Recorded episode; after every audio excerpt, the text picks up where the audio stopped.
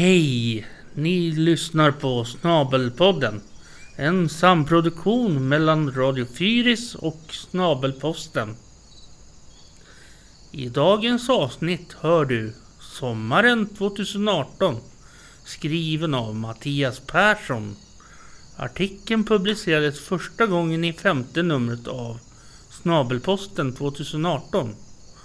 Hjärtligt välkomna att lyssna. Sommaren 2018.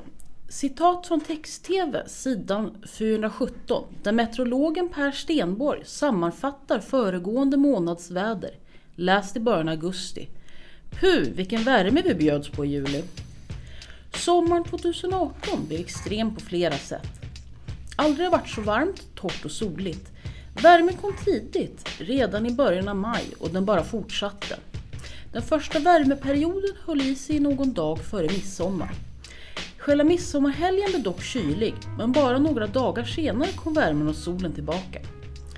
Nästa värmebölja kom i början av juli och varade ända in i augusti, ungefär till den 10 augusti.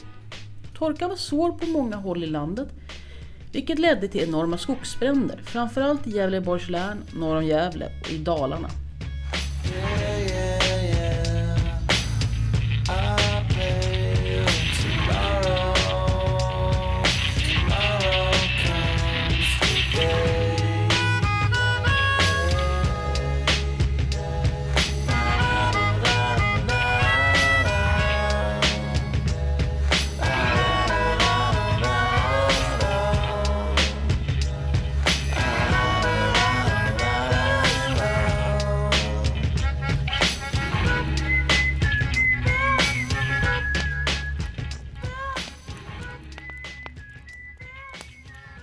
Inte bara skogsägarna drabbas av torkan.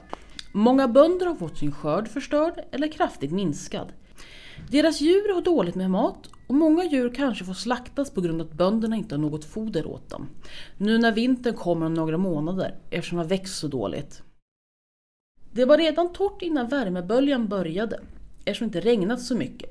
Visserligen var mycket snö i vintras, men eftersom även förra sommaren också var torr, även om inte lika varm, så har det varit dåligt med vatten i marken. Grundvattnet har varit lågt redan från början. De flesta nog tyckte att det varit skönt med en varm sommar, eftersom det var några år sedan den förra varma sommaren. Men många har nog också tyckt att det varit för varmt i år. Många får svårt att sova och somliga, framförallt äldre och sjuka, kan till och med dö av värmen en sån här sommar. Det har varit många sköna kvällar och många så kallade tropiska nätter, då temperaturen inte gått under 20 grader ens på natten. Från den 11 juli till första dagen i augusti var det över 30 grader eller mer varje dag, någonstans i Sverige, vilket är ett rekord. Ett dystert resultat av detta är att många människor drunknar när de badar eller åker i småbåtar. Man vill ju gärna bada när det är så varmt, men man kanske har druckit öl eller inte vet hur stark man är, vilket leder till drunkningsolyckor. En annan konsekvens av värmen och torkan är grillningsförbudet, som nog inte varit så populärt med tanke på de sköna kvällarna som lockar till att äta ute på altaner och gårdar. Märkligt nog är det väldigt mycket äpplen på äppelträden i år, åtminstone i Uppland där författaren till denna text bor. Också andra fruktbärande träd och buskar haft mycket frukt i år. Om växterna bara fått vatten hade de nog gillat värmen och torra vädret, som insekterna inte tycker om. Däremot har det varit mycket få blåbär och hallon eftersom de torkar bort när det är så torrt som de varit i år. Fåglarna har haft ett bra år trots torkan. De har kunnat föda upp många ungar. Det är nog inte så många fågelungar som dött eftersom det varit varmt och torrt. Det brukar vara ett problem för fåglar om det är kallt när deras ägg har kläckt. Ungarna fryser lätt ihjäl om det blir kallt och regnigt, men i år har det varit varmt och torrt. Det har varit få mördarsniglar, spansk skogssnigel, och få myggor i år eftersom det har varit för torrt för den. Också fästingarna har varit få, men man har för första gången hittat jättefästingar, Hyaloma, i Sverige. De har antagligen kommit hit med flyttfåglar och har sedan överlevt här på grund av varma sommaren. Det sägs att det tål ner till 20 grader minus, men det är osannolikt att det blir bofasta i Sverige. Den här sortens fästingar kan sprida en farlig blödarfeber som kallas Krim-Kongofeber om det biter människor, men det föredrar att bita större djur som kor och hästar framför människor. Naturligtvis måste fästingen vara smittad av viruset som orsakar sjukdomen för att vara farlig. Har fästen inte viruset blir det bara ett litet märke som snart försvinner. Blodförluster vid ett bett från en enda fästing är inte farligt för en människa. Faran ligger i att fästingen är smittad av farliga virus eller andra mikroorganismer.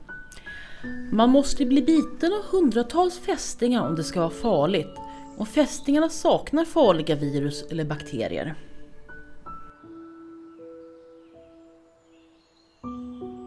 Du har hört sommaren 2018 av Mattias Persson.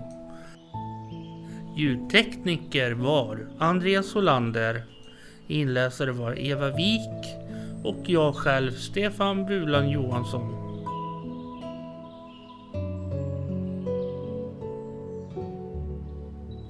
Ansvarig utgivare Mona Lagvik.